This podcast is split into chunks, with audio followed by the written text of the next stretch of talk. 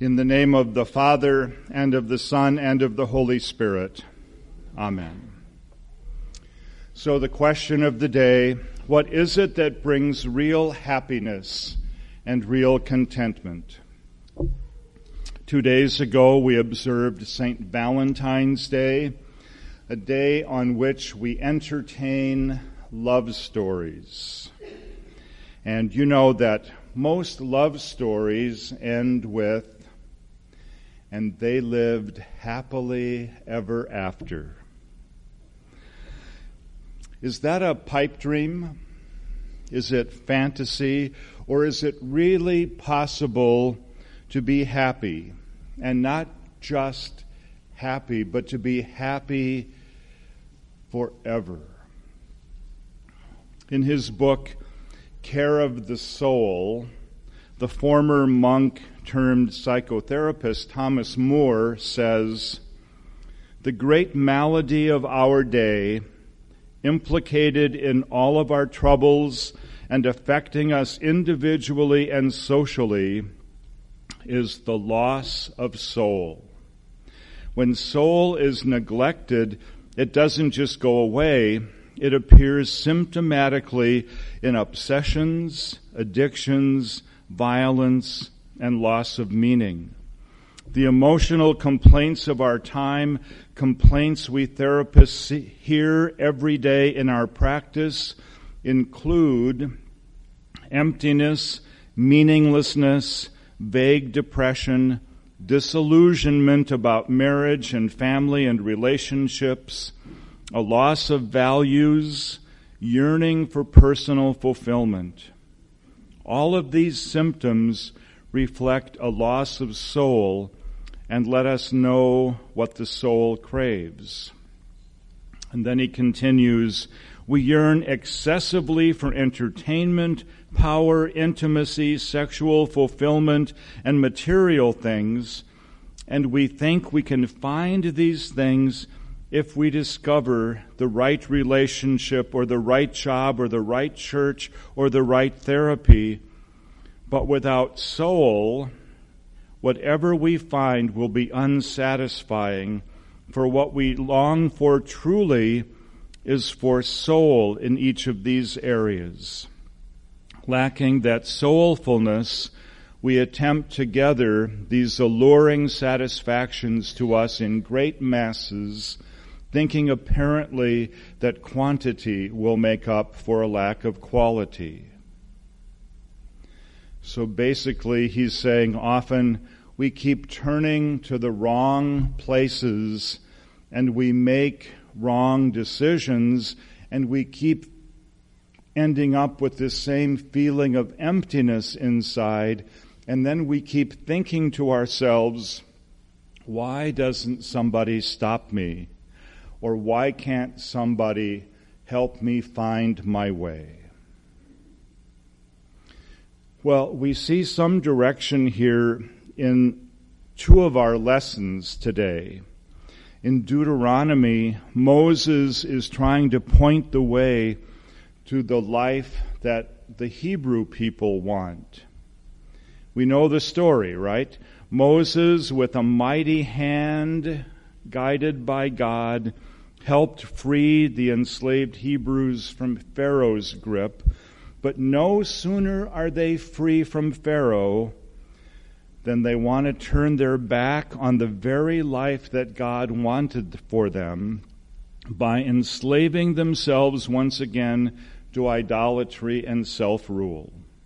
So, in this passage from Deuteronomy, Moses is trying to beat a bit of truth into these stubborn heads and hearts by saying, You're not going to find your way to happiness by ignoring the one who created the concept. Happiness and life are found in following God. And he says it this way See, I have set before you today life and prosperity, death and adversity if you obey the commandments of the Lord your God that I am commanding you today by loving the Lord your God, walking in his ways, and observing the commandments, decrees, and ordinances, then and only then, he implies, shall you live. It's about as simple as an automobile which normally runs on gasoline or battery power. Um, we as human beings are supposed to run on God's grace and mercy and the goodness of God. When we try to put sugar in our car, it doesn't work. And when we try to fill ourselves up with something else other than what comes from God, it doesn't work.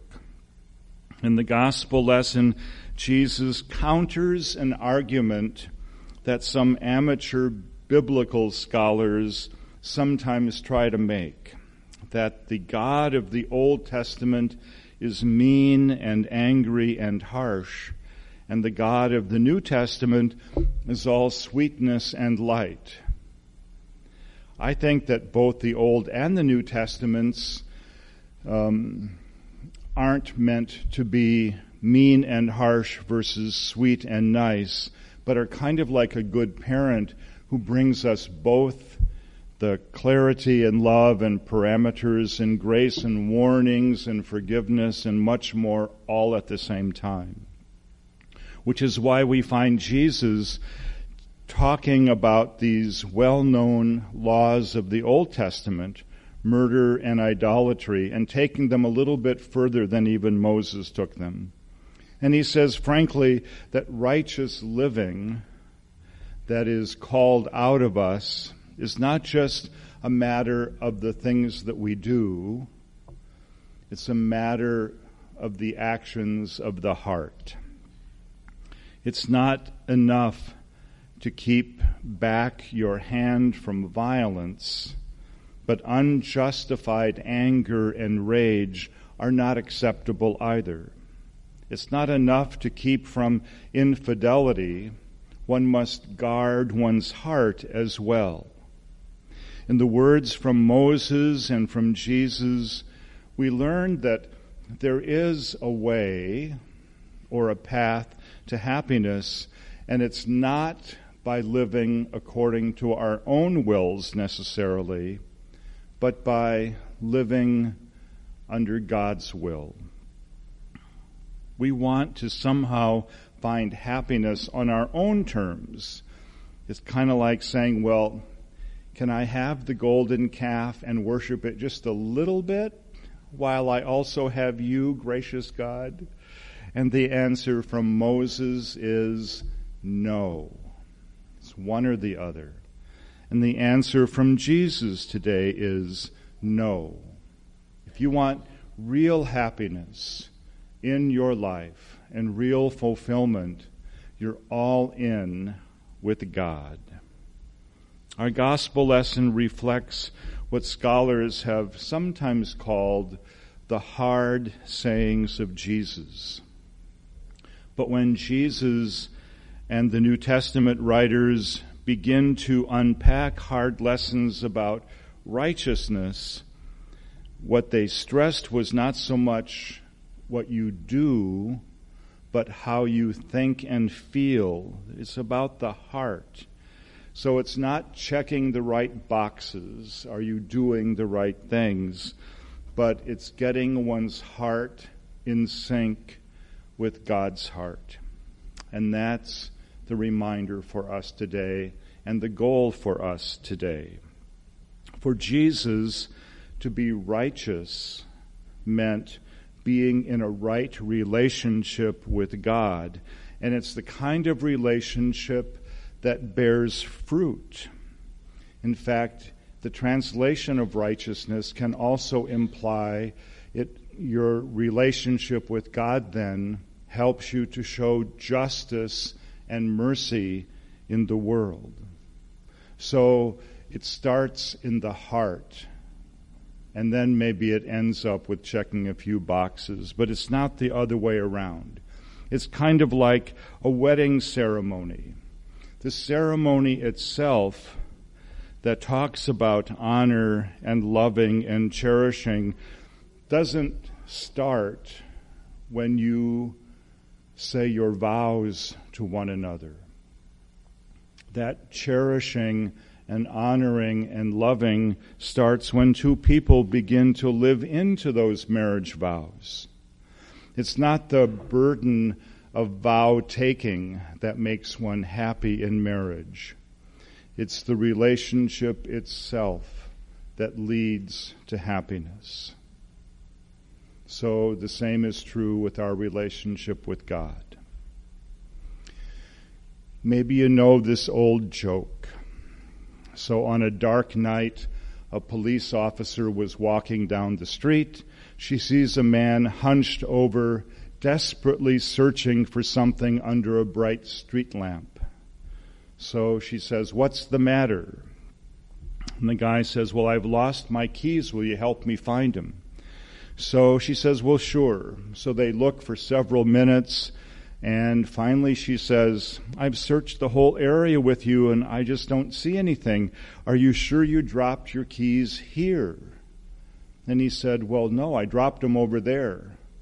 And she said, Well, why are you looking over here under the street lamp? He says, Well, it's lighter. I can see better here.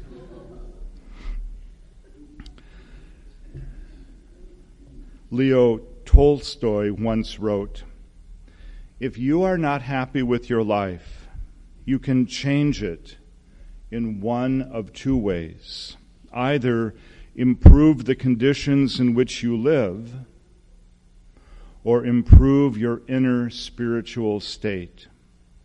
The first one is not always possible, but the second is, because that is often up to the choices we make and the pattern we live our life.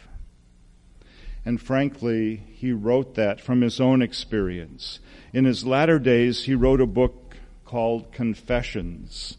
It was an autobiography of sorts. He shares that he had rejected Christianity as a child, so he left the university and entered the social world of Moscow, drinking heavily, living promiscuously, gambling, and he found that he was not satisfied. Ambitions for money, he inherited a lot of money, um, uh, and uh, he had a lot from the books that he read, but he found that that money was also something that wasn't satisfying him.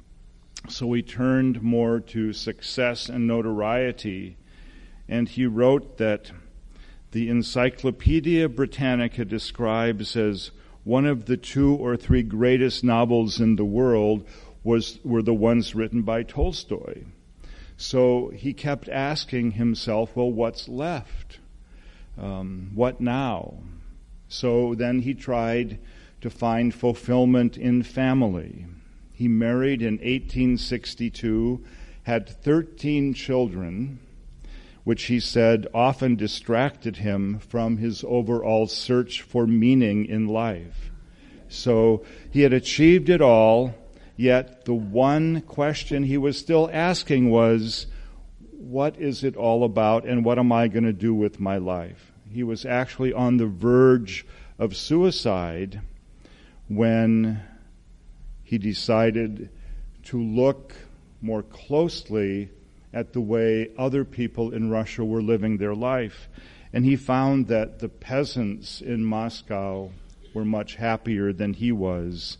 And he came to realize that these peasants were much more happy because they had a simple faith in Christ.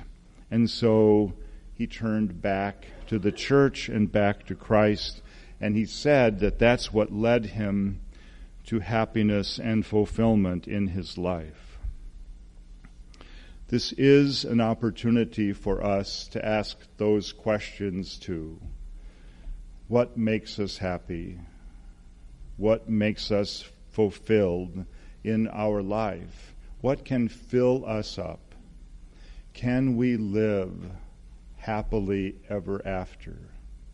Hopefully, the answer is yes if we turn to God and fill ourselves up with God's grace and mercy. If we find ourselves maybe at the feet of mentors who can teach us and share with us God's love and share with us their stories of fulfillment. We're never going to find happiness by turning to the golden calves. We're never going to find happiness by living life only on our own terms, but we can and will by the grace of God, with God's love. Amen.